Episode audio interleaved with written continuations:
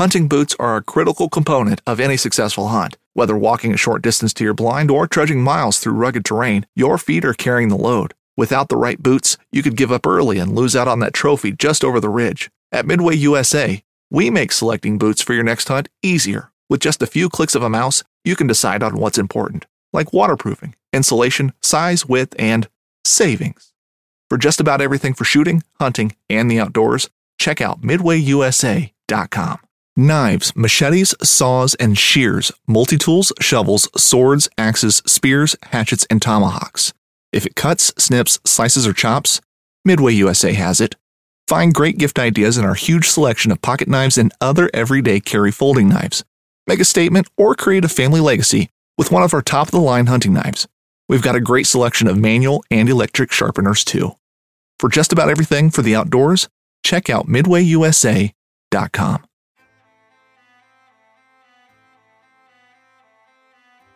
there's a reason why I started Blood Origins. And that reason is simple. Is that I wanted to convey the truth about hunting. It brings awareness to to non-hunters that it's it's more than just killing animals. How do I start it? Brittany. My name My, is- Does my hair look okay? It's fantastic. My name is Mike Axelrod. Start again. Yeah, I hated it too. Braxton, you said something in the car to me. You said that you were living on borrowed time. Hmm. there's a perception around who hunters are, what we're supposed to be, and a, a feminist that works for a non-profit that is a hunter that has only eaten wild game for the last 20 years is likely not the thing that people think about when it comes to a hunter.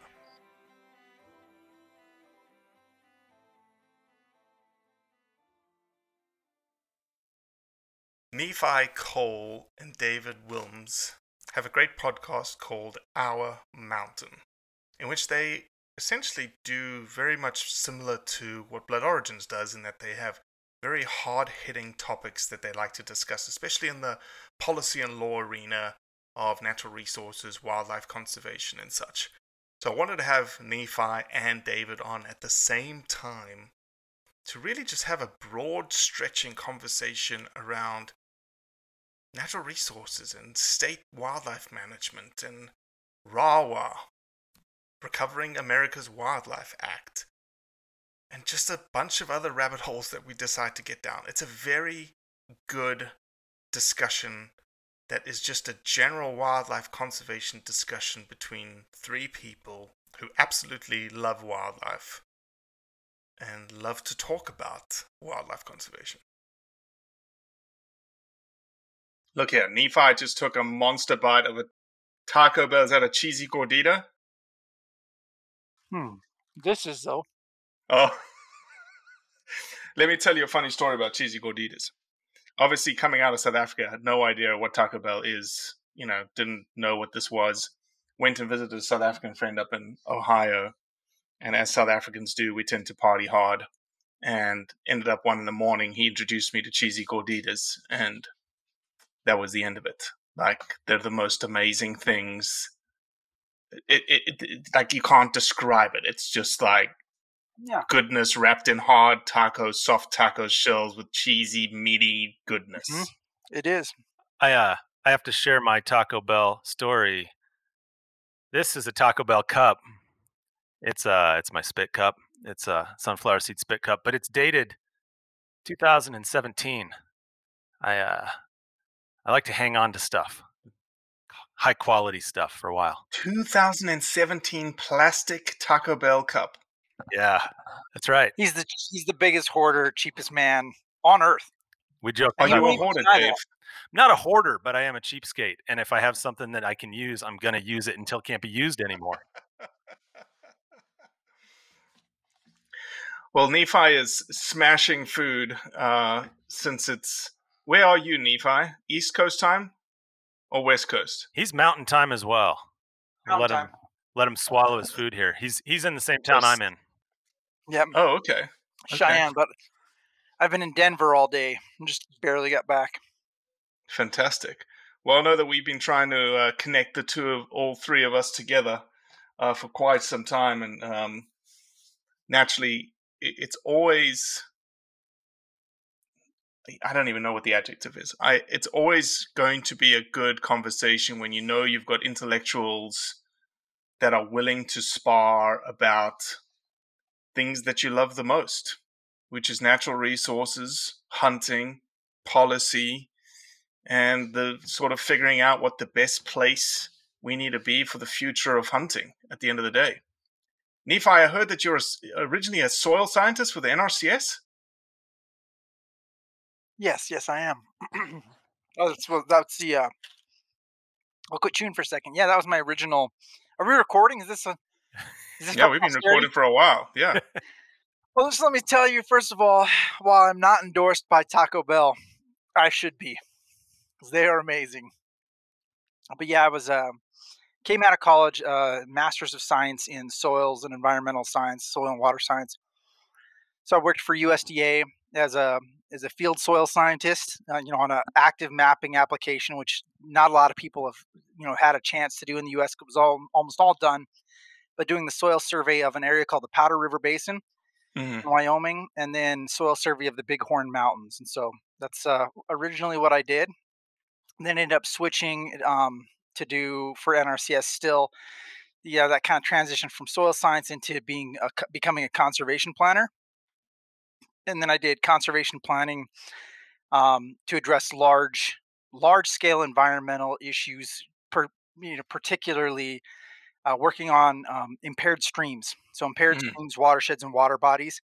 And I led our uh, that program for NR for NRCS in Wyoming, and in fact, um, uh, was actually the lead of the NRCS's national consortium uh, that worked on those issues uh, for some time. It's just you know a group of professionals that worked on it nationally. Sure, sure. Yeah, so that was uh, what I did, and then uh, working in those basically on watershed issues to address impaired waters.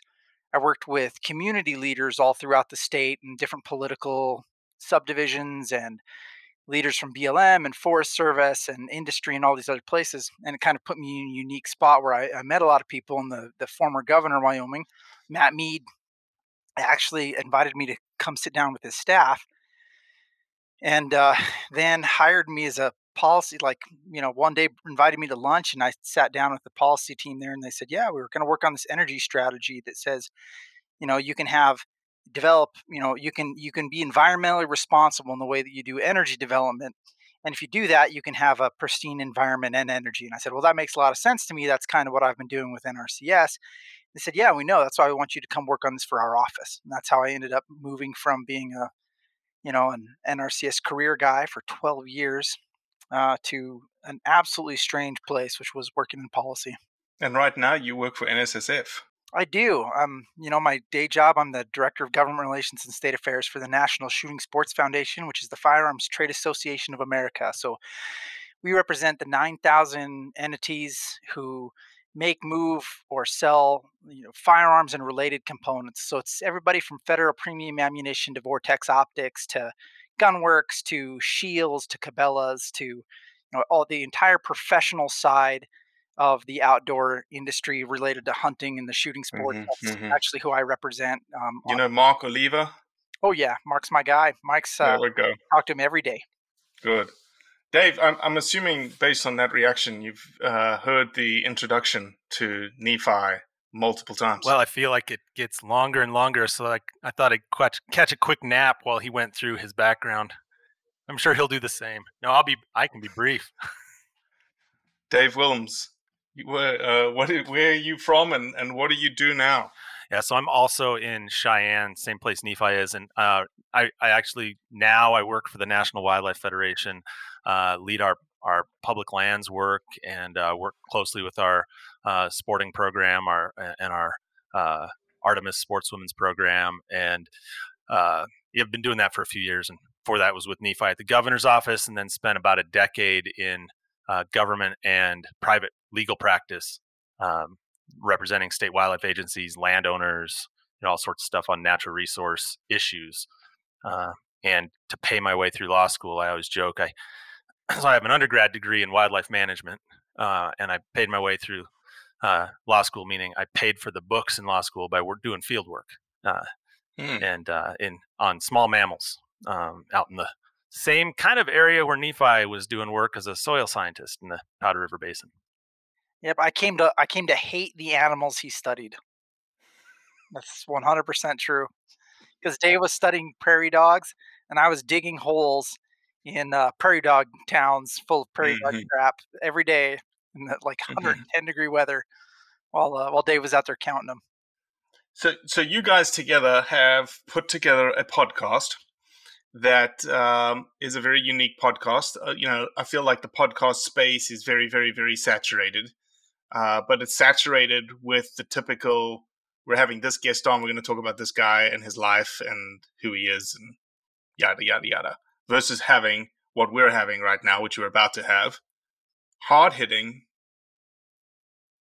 dialogue amicable at times, hopefully most of the times, but really discussion based um, discussion based dialogue that allows us to talk about issues that we love, and that's what you guys have decided to do. Yeah, that's exactly right. We uh, and Nephi will talk about a little bit, I'm sure. But when we were at the governor's office, we were listening to all of these podcasts, these hunting podcasts, and we like hunting podcasts as much as anybody else, and hunting shows as much as anybody else uh, that that hunts. But we started to listen, and we were recognizing that that we were hearing a lot of the same things over and over again, but we weren't hearing the why. We weren't hearing, you know, we're we're hearing the hunting stories we're hearing the experiences that people are having in the field but we're not hearing the stories about how we get to the point that you're allowed that you're able to have those stories right? the law and the policy and everything that goes in to being able to go on that hunt or the challenges that we faced with protecting our hunting heritage that sort of stuff we weren't hearing that about that a lot in a deep level so we thought we'll test the waters we'll dip our toe in it and see is is are there people out there that are interested in listening to a, a a pretty in-depth sometimes wonky discussion about uh, uh, some of these more nuanced policy issues uh, and And the answer to that is no. Nobody's interested in that. But we decided to do it anyway. And like my story is a little bit different than Dave's. Dave gives a very uh, eloquent story about it. And what I'll say is we would sit around, we'd listen to podcast A. We'll just call it podcast A. We'd sit there for the next, you know, at lunchtime going, how did those guys screw that up so bad? That is so ridiculous that they said that. I was like, where in the HE double Mhm. hockey, hockey sticks are they getting that information? It's wrong, you know. And so then we're like, you know, that's my phone. I'm sorry. Put it on. Taco Bell can't Oh, figure out technology. disaster. I'm a disaster. So we uh so we ended up uh, you know, complaining about everybody else's podcast. And then Dave was like, We should do a podcast. And then we, you know, Mike McGrady was like, Hey, yeah, we and I was like, Well, it can't be that hard, can it? You know, those you know. So then we went we went to lunch at Dave's favorite uh at Dave's favorite place to eat lunch at Little Phillies. So we go to Little Phillies, we're sitting at the at the lunch table and we start writing down what you still hear today when you start the Our Mountain podcast.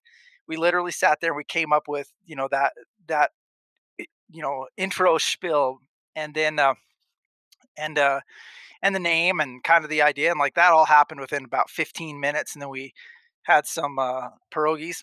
we literally And wrote then- it on a napkin We did write it on a Yeah, napkin. like and then we podcast back started in a in a dive restaurant uh writing writing out the idea on a, the back of a napkin Yep. And then we went back to the office and asked our our boss, who so we re- we answer to the chief of staff. You know, the governor, yes, but the chief of staff. And uh, chief of staff is her name is Kari Gray, and right now she's a justice on the Wyoming Supreme Court. And Wow. So we go ask Justice Gray. We're like, so uh, we, we kind of want to do this podcast, and she just says, "What's a podcast?" And we're like, oh "Well, my gosh. and so we had to kind of explain that to Justice Gray and that nobody listens to these things anyway. And she says, Well, I'll tell you what, you guys can do it, um, but you can't tell anybody where you work. And so that's that's that's how it ended up. And so for the first, you know, big span of that podcast, we were actively senior policy advisors on natural resources for that, you know, the governor of the state of Wyoming doing this janky podcast Mm-hmm. you know, as Nephi and Dave. Mm-hmm. was, uh, and we just, you know, kept doing it because it allows us to stay in touch. who we later by the way had the governor on uh on our podcast after he was no longer the governor and had a big discussion and he found out then that we were we had started this while we were working for him. He's like, "Well, it's a good thing Justice Gray didn't let me know because I would have shut that thing down."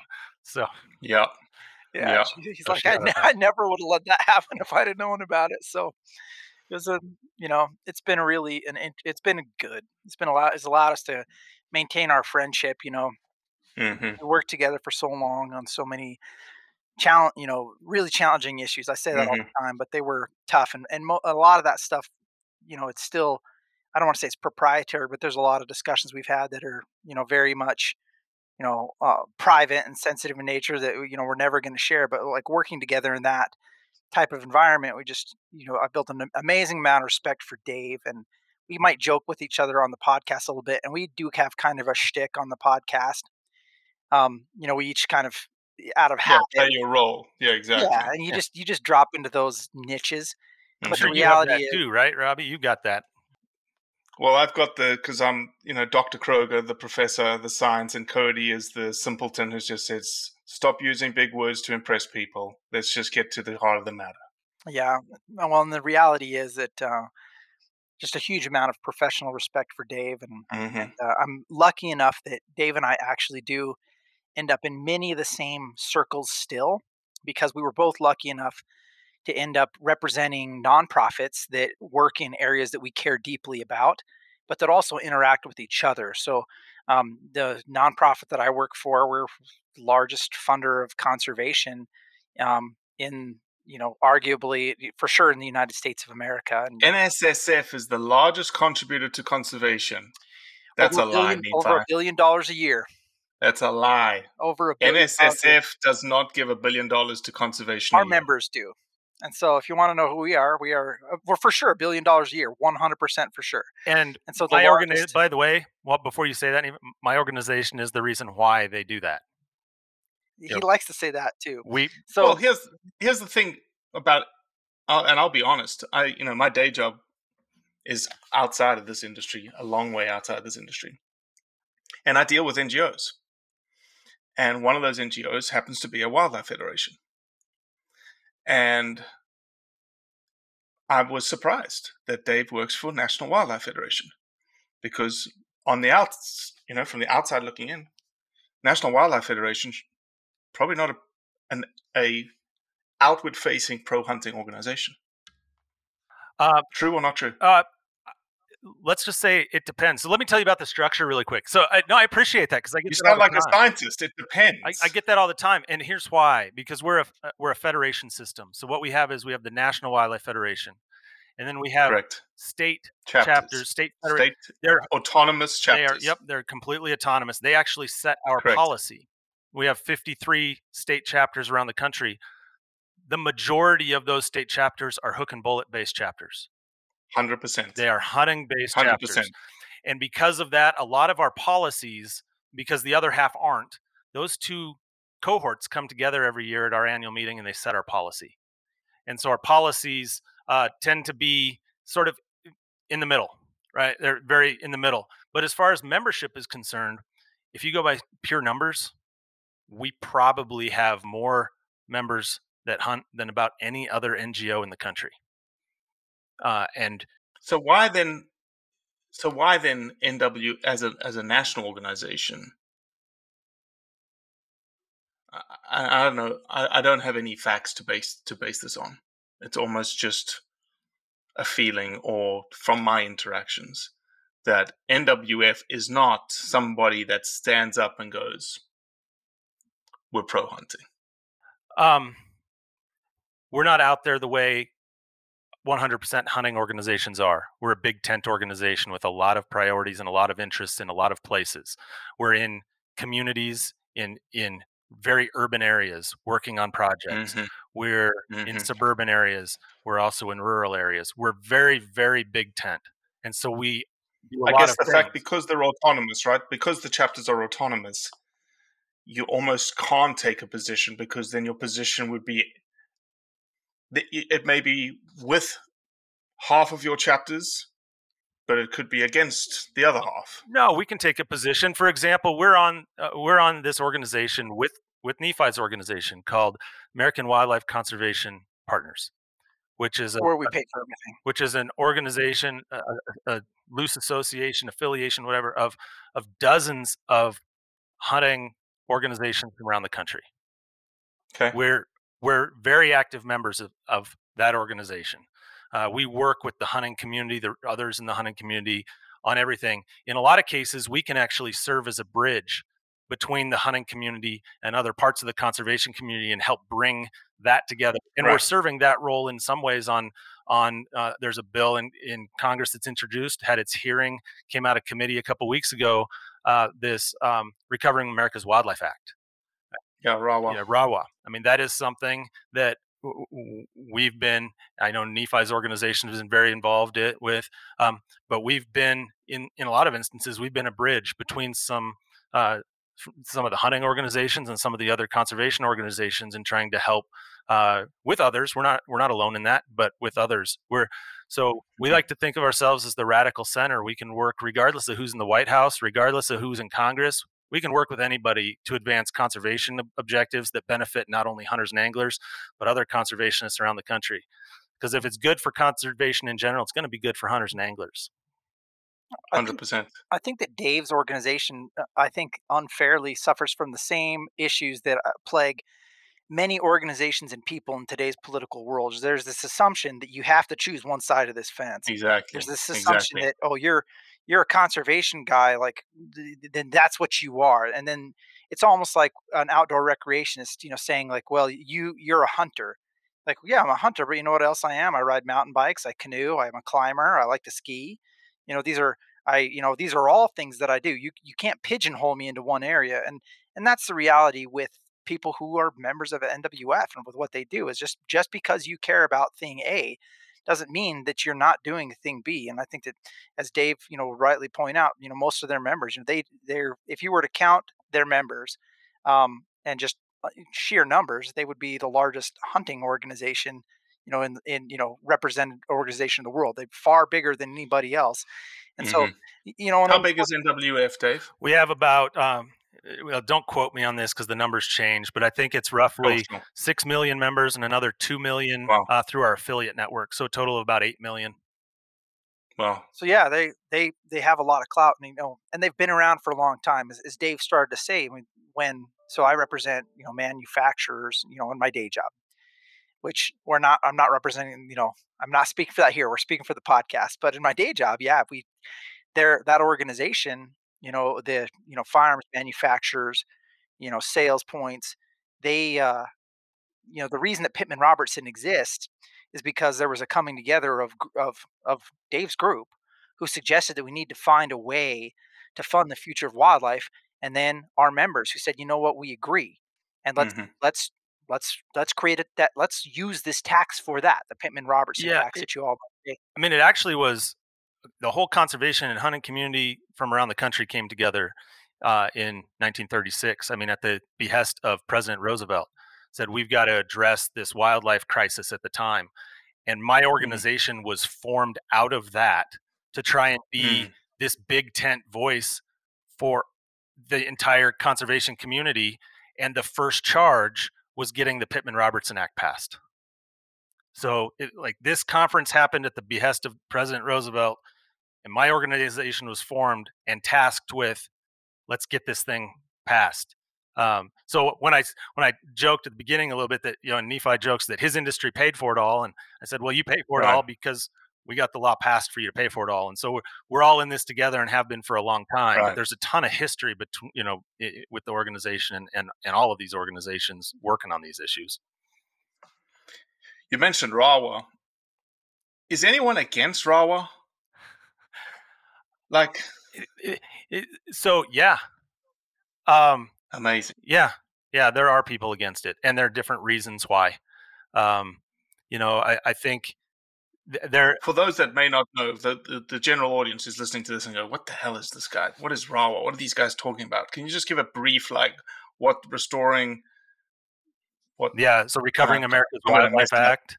yeah, recovering America's Wildlife. Yeah, this was a, a, a genesis that came. Um, I don't, I can't even remember how many years ago now. Like this idea formed out of a blue ribbon panel that was started by the Association of Fish and Wildlife Agencies and uh, and and others, right? To say how are we going to we need more resources for state wildlife agencies to manage all wildlife. We're all tasked with managing all wildlife, not just hook and bullet species, not just the ones we hunt and fish. Right now, hunters and anglers pay for, for virtually everything.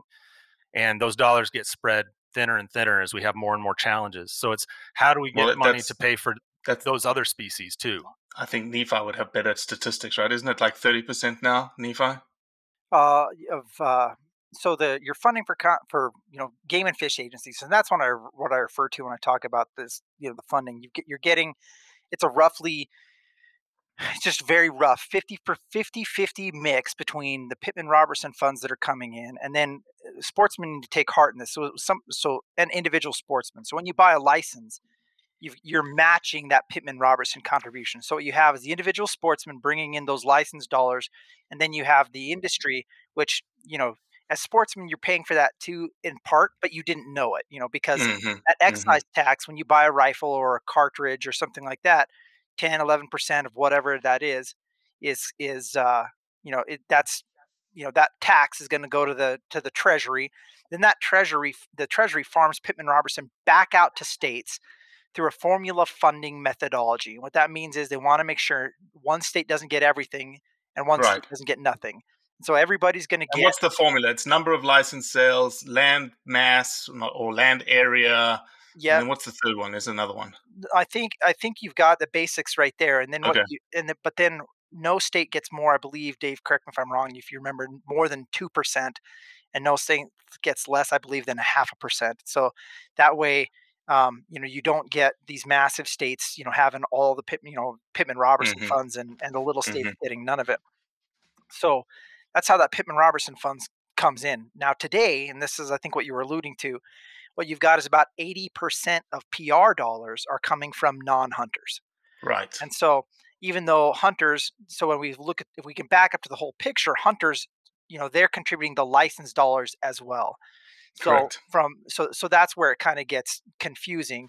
Uh, so y- you've still got hunters who are paying for a huge chunk of it because not only they're buying guns, they're also buying the licenses that Mhm. are driving the the match for this. hmm But if you just take the Pittman Robertson component anymore, which is just, you know, what's the excise tax? What's it coming from? It's about 80% non hunters. And so, Shooters. yep, it's just people who go out and if you, it makes a lot of sense if you think about it. It's one of the reasons that I think it's very important that we encourage people to participate in shooting sports, quite honestly, because hmm you go to the trap range, you listen to people shooting trap, or to a three gun match and listen to people, you know, shooting, you know, shotguns and ARs and and and handguns. Every time somebody pulls the trigger, I jokingly say nickel for conservation, nickel for conservation, nickel for conservation every time that happens. So there really is this symbiotic relationship.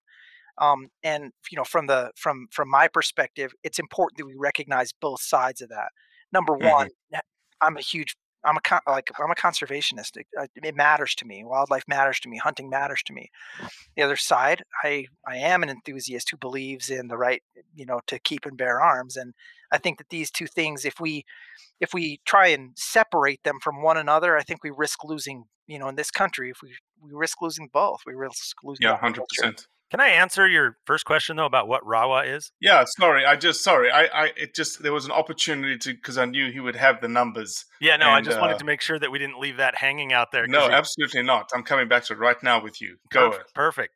So y- you have all those numbers, and you know what I what I was starting to say is that r- um, the the states need additional resources, right, to be able to manage the wildlife that they've got. They've got the PR money coming in, but it really it's it's hunter, hunters and shooting sports enthusiasts that are paying the bill really to for the state wildlife agen- Mhm. agencies in most cases, not every case, in most Mm-hmm. cases to manage this wildlife and it's just not enough. We have these state wildlife action plans, we call them SWAPs, that I, that states have put together.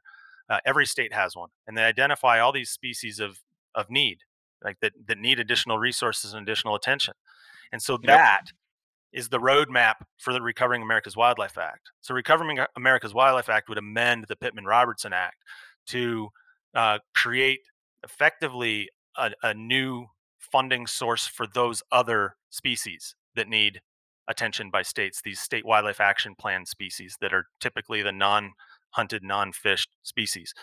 And that revenue, I think the total right now in the bill, and it changes regular. I think it's 1.3 or 1.4 billion dollars, somewhere in that range, uh, that would that would be divided by formula again and go back to the states uh, to be able to manage those species. And we're talking about an investment that could increase some state wildlife agency budgets by 30 or 40 percent. I mean, it, it could be Mhm. a game changer for for how they manage are able to manage wildlife, and it gets it back on the ground to the state agencies. And when you ask, is anybody opposed? There are really two types of people that are opposed to this. One is the type that doesn't like to spend more money. Yep. Right. So Okay, it's the how do you pay for this in a way that's fiscally responsible? Where do you get the money from? And that Yep, they yep. like the concept but struggle with the pay for. And the second is there's a there are people out there that don't trust states to manage wildlife.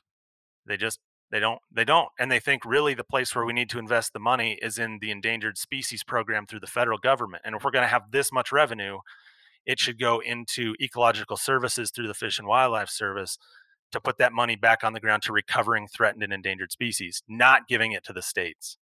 And that's where those are the two areas of disagreement I've heard with the bill. Mhm, But at the mhm. same Would time, Oh, go ahead.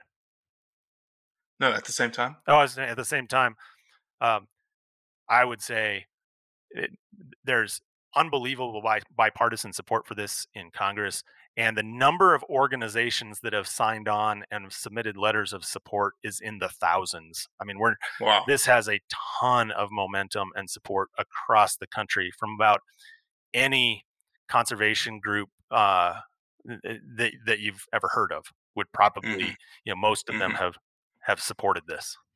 Is RAWA doll a specific non-game species, or No, is it can be used for anything really in, on a state-specific basis? It's and Nephi might correct me. It's I believe it's supposed to be tied to these state wildlife action plans. Is I think is you're the general right. idea?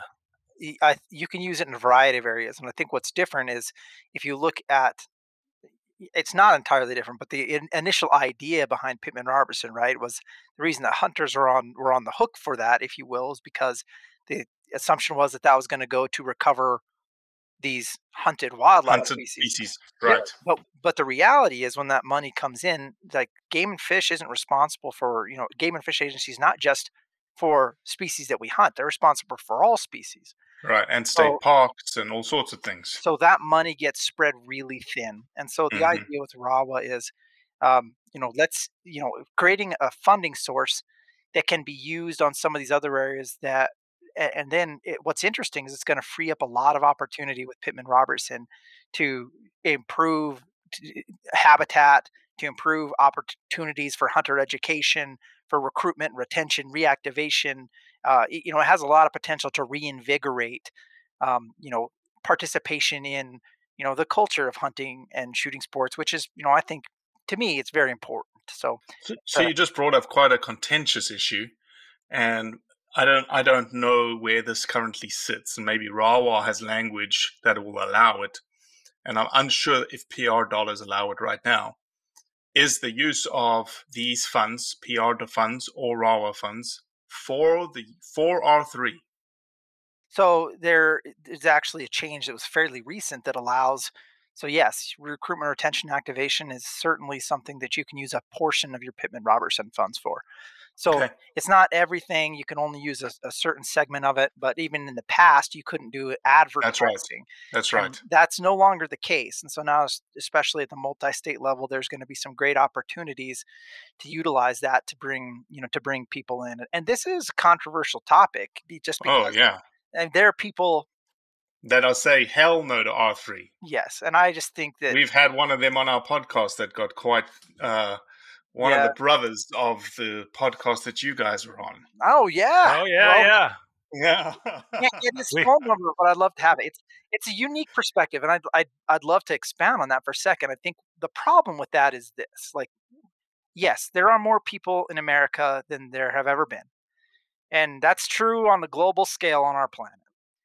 Uh, but ultimately, the the idea like that wildlife belongs to everybody you know if we're gonna let's be frank if we're gonna go out and we're gonna say public lands and public hands and this belongs to all of us and we should all share it but i'm gonna close the gate on you that's a BS idea. Like that's that's absolute. I mean, I can't say anything more than that's the most selfish thing you could possibly do. Mm-hmm. Yes, we can't all do everything we want all the time. You know, th- th- this is these things do belong to all of us. But if we want them to exist and belong, you know, we we have to recognize when you go to a trailhead, Matt, it's not your trailhead. It's everybody's trailhead.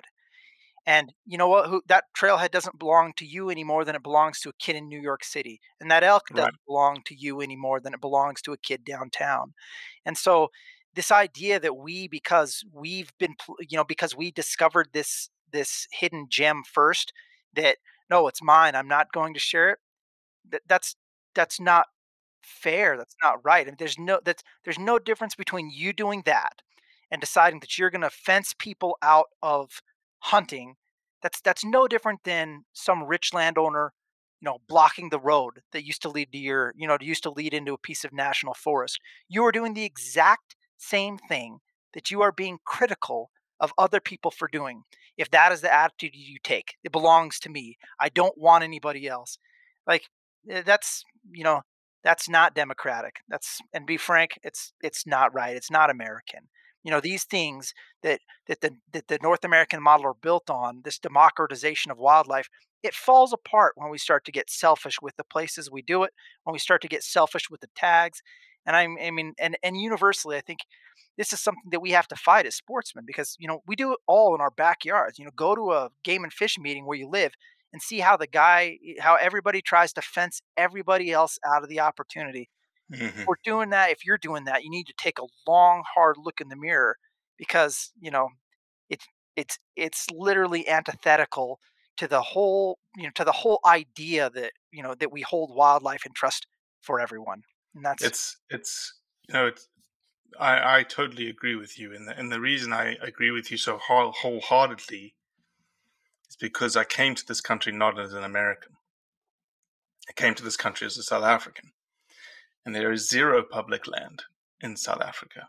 And I mean zero. Not a single effing acre that you can publicly hunt on. Okay? Think about that. And that when I came to this country and I was able to buy a gun as a foreign alien at the time, um, and go into a piece of property that at the time didn't belong to me because I was just a foreigner, was, but does belong to me now because I am a citizen of this country. Does belong to my kids.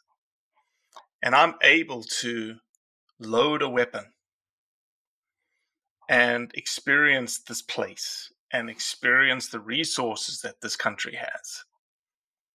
You know, a lot of people, you know, a lot of people have questioned and they still question like why do you why do you do Blood Origins and why did you build Blood Origins that right there is at its core why in that i know what it's like when you don't have it i know what it's like not to be able to hunt i know what it's like and if you didn't have that perspective coming in those kinds of things are like ah we're just going to do it this way ah we're just going to do it that way like you have no idea what you're doing right now you're not thinking 10 years down the line, 15 down the, years down the line when your kids are like, hey, dad, um, why can't I hunt anymore? So that's really, uh, that's really, I went down a rabbit hole for a second there. But Nephi, you're right.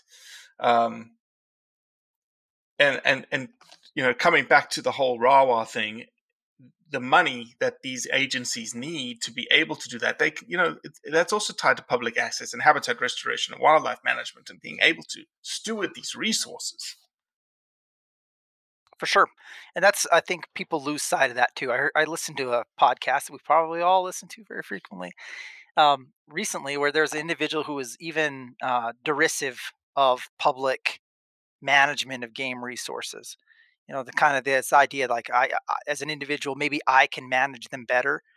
Um, and i think that you know we're not giving you know if, if that's the case if you're saying the agencies aren't doing a good enough job so let's defund the agencies you're, it's the exact opposite approach from what we need to do if we if if, if we want these things to be done better. You know, the idea that we, I don't like how my game and fish or your game and fish is doing their job, so um, let's just take all their money away and I'll do it myself.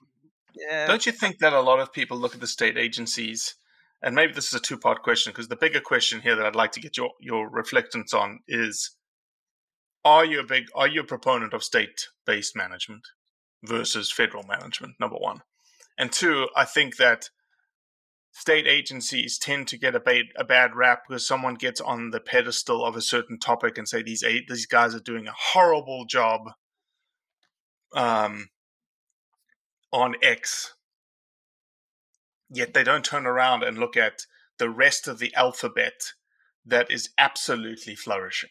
Do you want to give states a high five before I do, Dave, or after? Yeah, no, let me. I, have been sitting here so patiently waiting for a while. Go, go, attack it. uh, but but I might take it in in two ways. Well, no, let's let's do it this way. This like the states have there are a couple things in, working in their favor, right?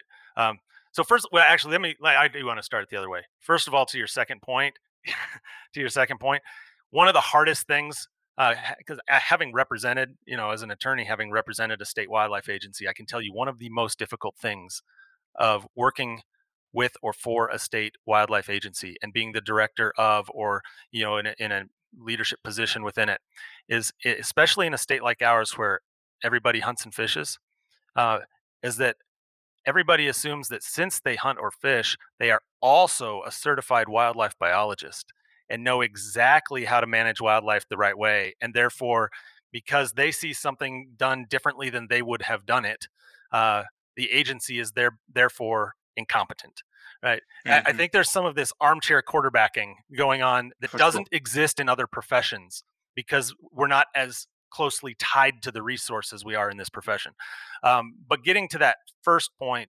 um, you know i've kind of seen it for myself right so many of these issues like you know the draw that you hunt in you know the mountain that you hunt on you know you know your state or the region of your state you can't know that from Washington D.C. or from a regional Fish and Wildlife Service office. Like you have to have the boots on the ground, building the relationships with the people and the landowners. You know, one of the things we forget about often is that we live in public land states, but most states aren't public land mm-hmm. states. And so you have wildlife because you have private landowners who care. And if you're going to have opportunities for the public to hunt that wildlife, you also need a, a state wildlife agency or or an agency of some sort that's going to have positive relationships with people on the ground. And mm-hmm. I think you'd find that social science would support that there's a lot more trust the closer you get to the ground and the farther away you get from the ground, trust decreases significantly. And so a lot of wildlife management, while it's science based, uh, it's also relationship based. And so you have to have that on the ground trust and those relationships uh, at that local level. States states have that. They have mm-hmm. people on the ground in those places. They have those relationships, and um, you know, are they going to make mistakes? Of course, everybody makes a mistake here and there, right? And you learn from those mistakes and you try and do better uh, by them. But uh, I will, till I'm blue in the face, argue for state uh, state management, state control of mm-hmm. and management over wildlife resources. Hundred percent. Yeah, hundred percent. I want to piggyback on what Dave said, and I, he, he's absolutely right. You know, we, we have this issue we call it the knowledge problem, and the thing, the knowledge problem is the further away you get from something, the less you can be familiar and know about it. And so, ultimately, getting things down to the to, to management that at the most local level possible is, you know, that's going to get you good decision making typically.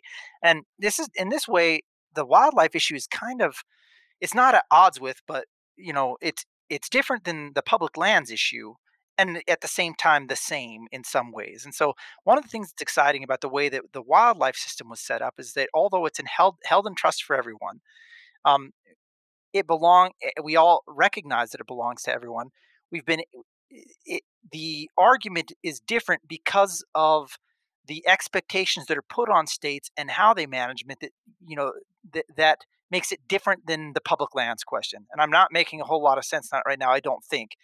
But I just want to tell you. not even a little bit, Nephi. Not even a little bit. Yeah. So people would say right now, so let me try and make it much simpler. States have done a phenomenal job of managing wildlife resources for everybody thus far. As long as they keep doing that, there's no Mhm. reason to change that system. They're doing Right. it right. And so there are people who would come out and say like that wildlife should be privatized, just like there are people who have made the same, you know, th- said the same things about lands. The lands should be privatized, you know, public lands. But in reality, the two different agencies, whether it be Forest Service manage, ma- managing federal lands, they've done it for a hundred plus years. They're doing a great job at it. Leave it there. It's the right place. hmm hmm The same thing with wildlife managing managing that at the state level. They've been doing it. States have been doing it right. They've been doing it better than anybody else. When as species have recovered, they have not recovered. Be, you know, they've recovered under the work of states. So when you Mhm. look at wildlife populations in the early 1900s, and then you look at where they are today, that's that is because of the work of state game management agencies. They have a proven track record. So this idea that states somehow are untrustworthy, you know, kind of circling back around to RAWA, that states, you know, we don't need to give money to states because we can't trust them to recover species. Well, they've recovered them all. hmm The the the boots on the ground is at the state level. The expertise is at the state level. The biologists who know the species and know how to take care of those species and the habitats, that's all at the state level. To be frank, the federal government doesn't have the capacity to do it. Just like if we were to say, "Oh well, yeah, let's let's let's let's give all the national forests to states instead of the federal government," you run into the exact same issue. They don't have the capacity to do it. Right. They don't have the Right. know-how to do it. They don't have the people to do it. And so, you know, sorry about you know ruining your podcast with you know going down the tangent, but um, states have they have the track record. It's being done right. You know, there is a place. There is a place for the federal government, though. In you know, in in the context of wildlife management, and let me let it let me explain. Right. Um, I'll give one example. There are probably a few. One of the reasons that we have such such a successful state system is because of the Pittman Robertson Act. One of the things that the Pittman Robertson Act did is it said state here's this money for states. You you do you. Like you guys know what you're doing. You manage this wildlife. But there's a condition there's a string like with everything with the federal government there's a string attached to that funding. This particular string's a pretty good one because at the time in the early 20th century we were as we were starting to build these systems and we were selling licenses state legislatures were like well we we have to build for build roads and schools hmm and take care of healthcare and you know all the hmm all the public services that they need to provide to their citizens and they were robbing peter to pay paul. They were dipping into that fund those resources those license license dollars. Legislatures were grabbing that and redistributing that away from wildlife management. So what Pittman Robertson did is say is said okay you can have this but the condition is all all of this money has to stay in the agency and all of the money you collect as a state from license sales has to go back into the agency to fund wildlife management on the ground. You do that, you Right. can have this money. You don't Right. do that, you're going to lose this money. And as Nephi Right. mentioned, that money is a big part of a state wildlife agency's budget, and it's a pretty good Mhm. deterrent to keep a legislature from dipping into it to fund other pet projects and things like that. Well, it just happened in Mississippi. You know, when we had a senator come across in Mississippi wanting to take one of the best deer hunting, public deer hunting places, Black Prairie Wildlife Management Area outside of um, the Golden Triangle area. And there was, you know, there was this little thing called federal reversion that uh, was tied to the property, which had, you know, those federal monies tied to what the, the, the property had. And if something was going to get privatized and taken back in, hmm, It's going to it's cost. It's going to cost. So that and, and Dave articulated it very well, and this is what I was trying to get at: is the best way to do these things is to make sure, but you have sideboards, and so that's what the federal government did with PRs. They provided sideboards, and this is the best way to do governance all the way around. You come up with a principle, an area that you want to get to. It's a box, and you write on the side of that box, we want to do X, Y, and Z. We want to do wildlife conservation. That's what this box is for. Then hand that box to the state. Make clear expectations. They can't go outside those sideboards, but then allow them to innovate within that box.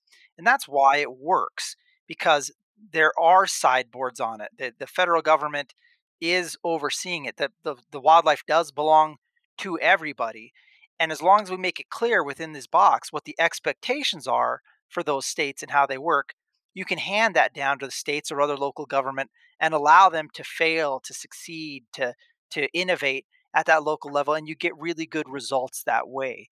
And that's why it works. And that's why you should leave it at the state level. Uh, mm-hmm. If you mm-hmm. have other things, though, you have to be very careful. Whether it's let's talk about public lands, you can't just say like we're going to take these places that belong to all of us and we're going to give them to you do to do whatever you want with. That doesn't work. Why? Mm-hmm.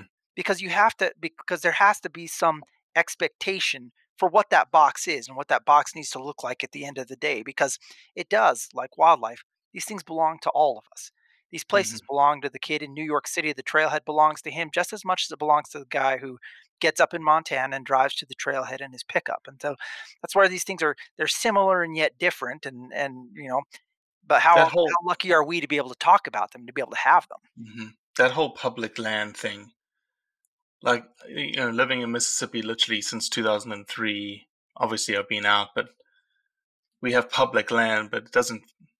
It's not the picturesque public land that people think about where you guys live. Okay. I was fortunate enough to come to Cody, Wyoming earlier this year uh, for a, a, talk. And I was with some some folks in the morning they got up, they're like, hey, do you want to come? We're going to go for a hike. I said, sure, no problems. And we just started driving. And the guy had his onX map and I've used it, but I've never really used it like this.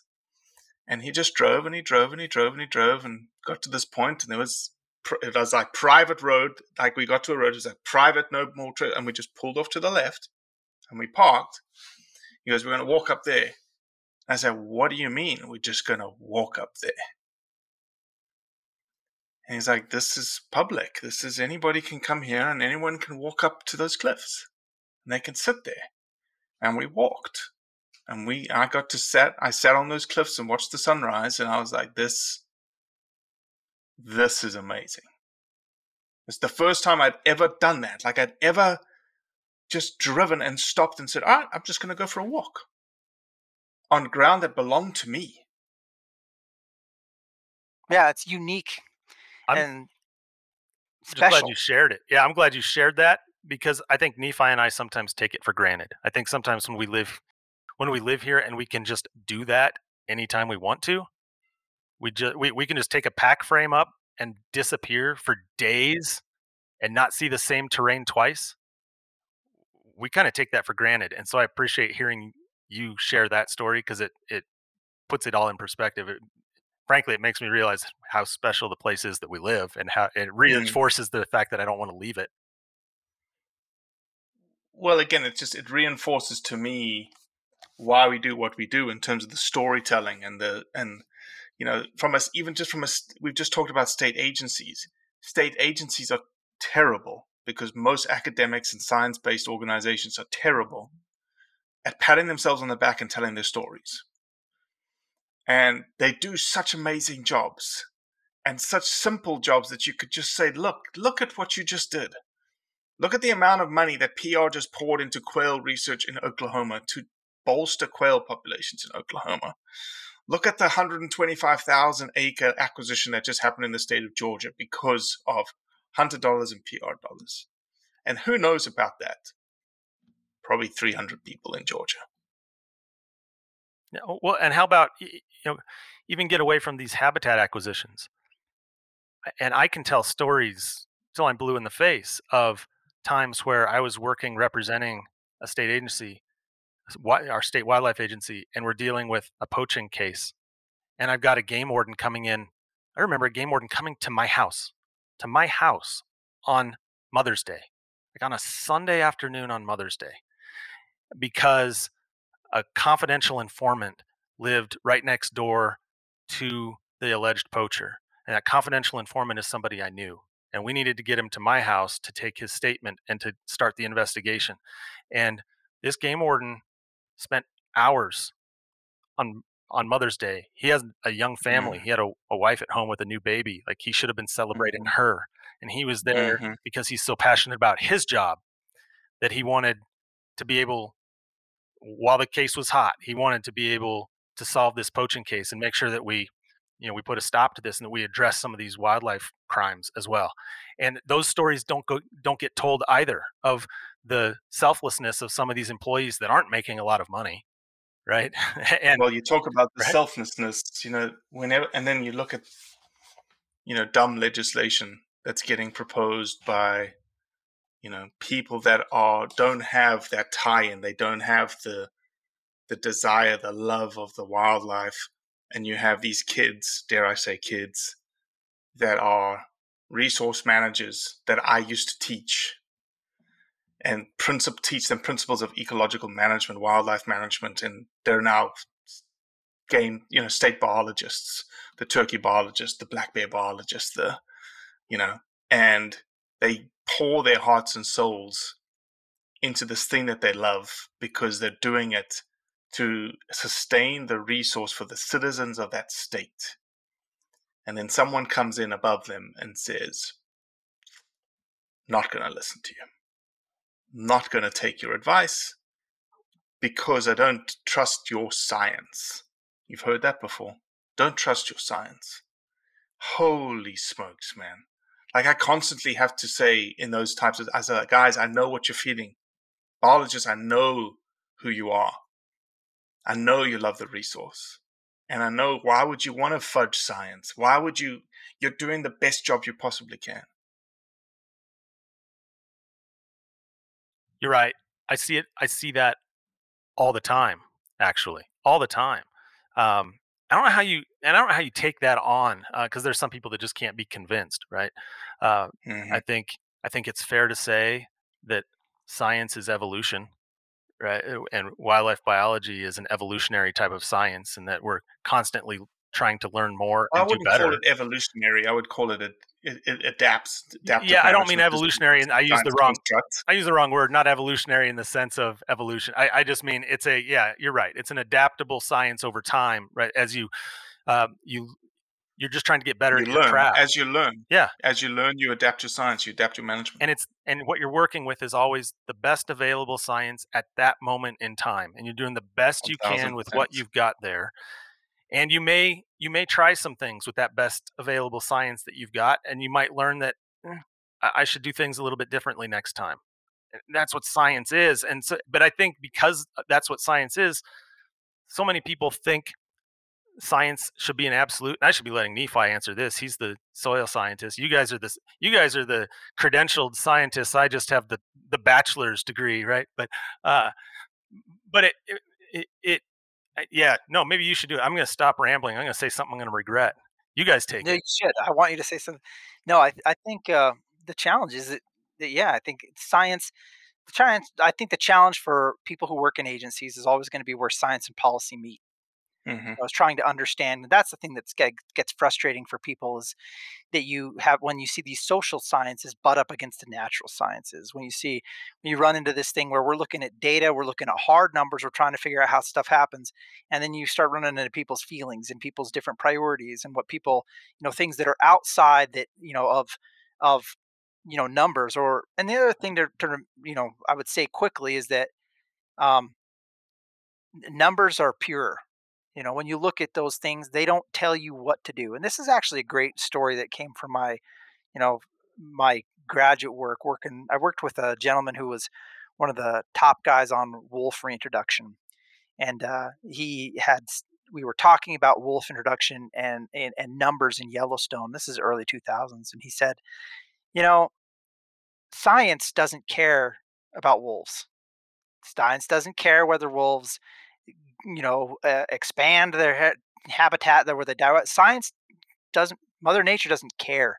Mother Nature doesn't have a a, a, a dog in this fight, if you will. What Mother Nature, that that's information, and then we have to take that information we have to determine where we go with it. Because what happens here with that information that we collect, the decisions that we make collectively about where we want to go, like that's very much us. That's our morality. That's us putting together the world that we want to live in. Because ultimately, if we just quit doing anything, Mother Nature's going to figure out what she wants to do, and it might not be what we like and what we want. So the Mhm. challenge for us as natural resource professionals is to take that information that you have and then to find ways, and this is the part that can be frustrating for people that are analytically based and that are scientists, is to find ways then to turn that into action. And that Mhm. action requires understanding the politics and the policy and where this other guy's coming from and trying to figure out why that person is making this alternative argument. And then, you know, wh- wh- where's he coming from? What piece of ground does he live on that's making him try and take that other position? And then trying to walk a little bit in his shoes. And then it becomes missionary work Mhm. where for us, we now have to reach out and we have to be willing to share our beliefs and to share what we believe that the world should look like at the end of the day with respect that he may not entirely agree but then with enough work with enough missionary work with enough evangelism we can get people around us to feel like us and we can get the herd marching in the general direction for what we feel like the right thing is while always respecting we're not going to get everybody you know we're not like there are people who are going to have entirely different views from uh, that that we do about what they want the world to look like you know because they may not care about the world that we care about. They may not want the future that we care about and so that's where these things get challenging for scientists when you're trying to take that science that you're collecting and then shape policy and direction with it. 1000%.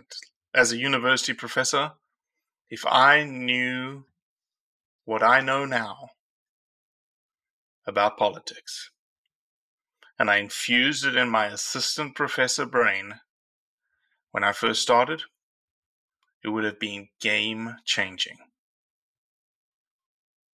well don't tell too many people because there's only so many jobs working in policy you know when people figure out how easy this is No, it's not. It's not. Pol- no, it's not. The, it's not the policy job. It's the. Oh, now I understand why the Delta wildlife guy was so mad at me when I said this about my science. yeah it's the, the nice like it's challenging and i like we there used to be this joke when we started our podcast how often i'd say challenging there's all these other things you know because these issues aren't easy issues and uh, if anybody tells you that you know somebody rolls up and begins to tell you how their solution is the one solution that works and they've got it all figured out and how easy you know well that guy's walk away. You know you know you're not talking to somebody who actually knows because these issues aren't easy and they and they are you know they're not going to go away and the more pressure that there is uh, in the world in terms of uh, demand for resources whether they be space or money or wildlife you know and different types of demands on them the you know the, the more we're going to have to con- work on these things and the more challenging they're going to become we're never going to get away from it um, Mhm. and that's a good and a bad thing because like let's be honest like you love these things i love these things so what else would you want to fight for I have a weird. This is going to sound weird. You just you you you, you said this on Nephi with with all this eloquence and had this lot and and then left it with this nice pregnant pause. And, all I can sit here and think about is I want to know what brought Robbie to Cody and see if we know any of the guys that he was hanging out with. That's all I want to know. Like I've that's good and then i want dave to tell about the time so dave started telling about the game warden and came to his house i wanted to know about the time that game that dave poached a bunch of elk and then the game warden came to his house um, when we were at the governor's office man, every you always tee that up in a way that sound makes it sound so bad because it wasn't. It It was sounds very bad. Doesn't it sound really bad? Especially Oh, since yes. it was not poaching at all. It was just it, Let me start the story by telling you that basically the guy when we were working at the governor's office, one of my favorite stories was d- this dude. Uh, somebody called the state police because there was a pickup truck parked in the parking garage in August with blood pouring, like oozing out of the back of the pickup truck. into the oozing out the back of the pickup truck. all right. So here's the deal.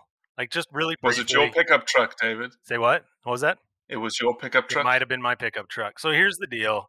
Uh, one of the other guys uh, that we actually ho- co-host this podcast with, Mike McGrady. He he worked at the Attorney General's office at the time.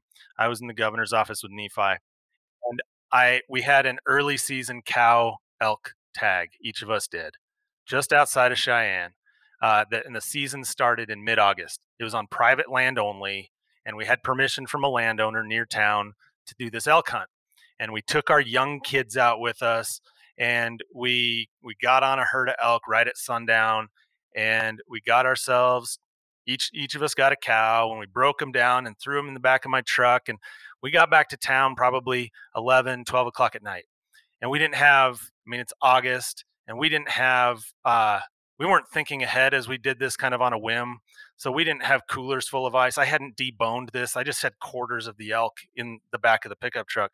So we ran to a convenience store and bought about 40 bags of ice and just packed the back of my pickup truck with ice to keep the meat cool overnight. It sounds like one of those redneck spas where they put like the plastic bags in the back of the pickup and fill it with water. Yeah, except I didn't do a plastic bag. Uh, it was just I was just throwing the ice in the back of the pickup truck around the uh, around these elk, and because I had a meeting with the governor first thing in the morning, so I couldn't deal with the meat uh, right away.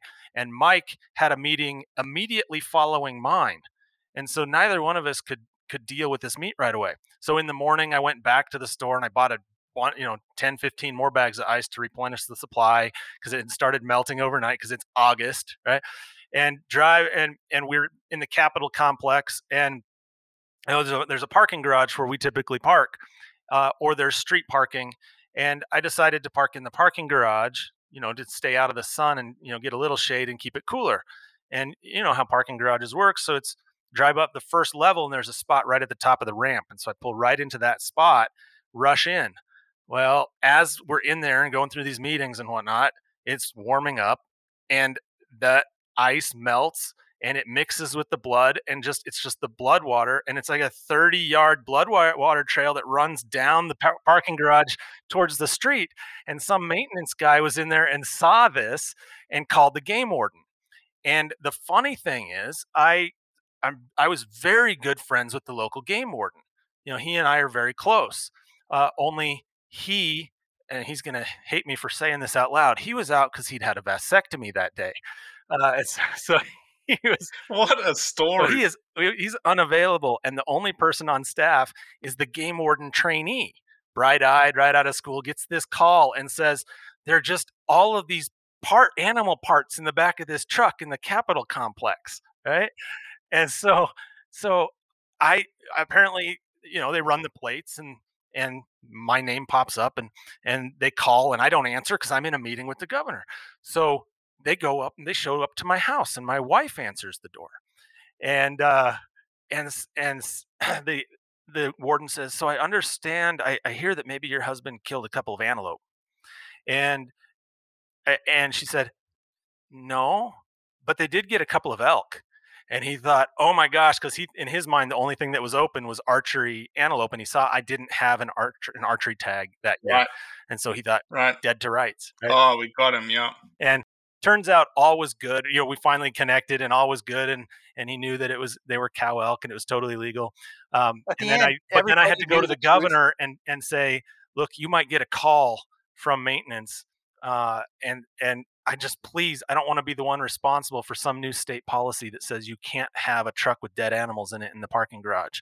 Cause I'd make a lot of people mad in Wyoming, I think, if that were the policy. And the governor loved the story, by the way. He just he was just rolling laughing. He thought it was hilarious. But yeah, that oh was the deal. It was not poaching. It was totally legal. Uh, and it was just they, scrambling. They didn't tell that game warden either, though. So just so you know, like everybody at Game and Fish knows Dave too. And so this, like, as soon as people figure it out, they're like, "Oh yeah, oh, there, it's Dave, it's Dave." And they're like, "Well, I don't know what the new guy's name was, but like, don't tell him, don't tell him." So they've got this kid running around chasing this poaching lead, and he's gonna he's gonna just get this guy. You know, all the guys at Game and Fish are laughing because they've got it's like a it's like a you know hazing. They've got the new the new warden trainee chasing around Dave Willms, former former attorney general uh, in charge of game and fish is the guy that you know he's he's he's about to bust it's pretty it was a good story my gosh my gosh well so um, Cody. Yeah. Who in, in Cody, Wyoming? Yeah, you. Yes. Yeah, Robbie. What what, what who are you with up there? I came, I came to Cody, Wyoming. I was very honored. Um, I was asked to be the guest speaker, the whatever you want to call it, the plenary speaker, whatever you want to call it, at the initial inaugural Western Bear Foundation banquet with Joe Kondelis. And uh, it was brilliant. I'd never been to Wyoming. And I flew into um, Montana and uh, drove down two and a half hours I drove down with, we had done, I don't know if you know this or not, but last year we did a big Wyoming Wildlife Federation project, Hunters for the Hungry. We Oh, yeah. raised $23,000 for Hunters for the Hungry. I'm on the board of the Wyoming uh, Wildlife Federation, so I uh, I hear about that that work frequently. That was, it was a great, it was a great project. We loved to do it, raised a, a ton of money. Um, and I got to know Jaden Bales very well. And I'm very good friends with Jess Johnson as well. And so Jaden picked me up, brought me to Wyoming. He said, Oh, we're going to see so many antelope on the way in.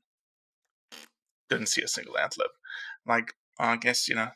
Uh, but yeah, I went to Cody and couldn't, you know, it was just a ma- little banquet. It was 250 people, um, packed out the whole. What I loved about the banquet is that the average age of the person in that banquet was probably 35 to 40. And I was like, wow.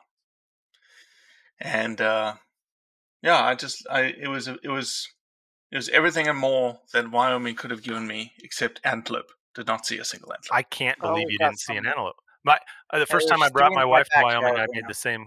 I, I made the same statement. I said we're going to see all these antelope, and uh, we didn't. She didn't see them for like two days. Did you ever see one? Because they're everywhere. Uh, no. I mean, I've Well- I've grown up calling them prairie rats. Get you a picture. yeah, there's. It's interesting. Anyway, I, Well, I'm glad you believe- made it. I'm glad you came did- out. I can't believe you didn't see any. I saw a mule deer. I saw a bunch of mule deer. It was great. It was great. Dave and Nephi, um, I thoroughly enjoyed it, man. That's the kind of conversation I love to have. Um, back and forth, hard hitting. Um, if there's ever a topic that comes onto your radar that um, you want to have a discussion, because the other part of us, Cody, um, is a very good component to this. Um, he would add a different flavor to it as well. So if there's anything that comes up on your radar and you want to discuss it in a in a more you know broader fashion, let me know. We'd love to have you guys back. I appreciate that. Well, I'm going to throw this out here since it's on, uh, uh, you know, for everybody to hear. We'd love to have you on ours at some point too. You name the place, I'll man. be there. Yeah, Yeah, be we, great. we've been, re- for all you know, uh, this is the next episode of the Our Mountain podcast because we don't have a lot of time, so you know we might beat you to the gun. So Man, I you know I, I'm always honored to speak with folks about why I do what I do and why we built Blood Origins the way that we built it, and you know we're just we want to we want to have those. We think that the idea of as what you just said, Dave, and that hit home a lot when you said what NWF does is be the bridge between. Um, you said actually you said something different. You said you're the radical center and that sitting in the middle and you know from a blood origins perspective hunting is not a panacea. Hunting is not a silver bullet. Hunting is a tool in our toolbox for wildlife conservation. And when it's done in the right manner it has significant benefits and consequences. But sometimes it's not done in the right manner. And sometimes it needs to be said that it's not being done in the right manner. And sometimes we do things as hunters that we shouldn't be doing and we shouldn't be putting it out there and especially in the social media uh, world that we live in today. And people don't think because that's the thing that's really going to save hunting at the end of the day from our perspective is just do a little bit of thinking. You think a little bit before you post something you think a little bit before you speak you think a little bit before you engage someone and you'd be surprised what happens from the perceptions around this thing that we love so much may change from that we're just a bunch of you know redneck killers running around to man these guys are actually wildlife conservationists well, it's been a pleasure to join you. Uh, pleasure boys Thank you so much. I love that we have a shared goal. till the next time Well, that's it for today. I appreciate you listening, as always. Leave a review, share it with your friends, and most importantly, do what's right to convey the truth around hunting. Don't miss Mondays with Into the Blue, brought to you by Academy Sports and Outdoors. Every Monday night from 7 to 10 p.m. Eastern on Waypoint TV, the destination for outdoor entertainment. In Wild Country, rules were not created by man. Don't miss Wild Country, Wednesdays from 7 to 11 p.m. Eastern. Presented by Primos. Speak the language. Waypoint TV, the destination for outdoor entertainment.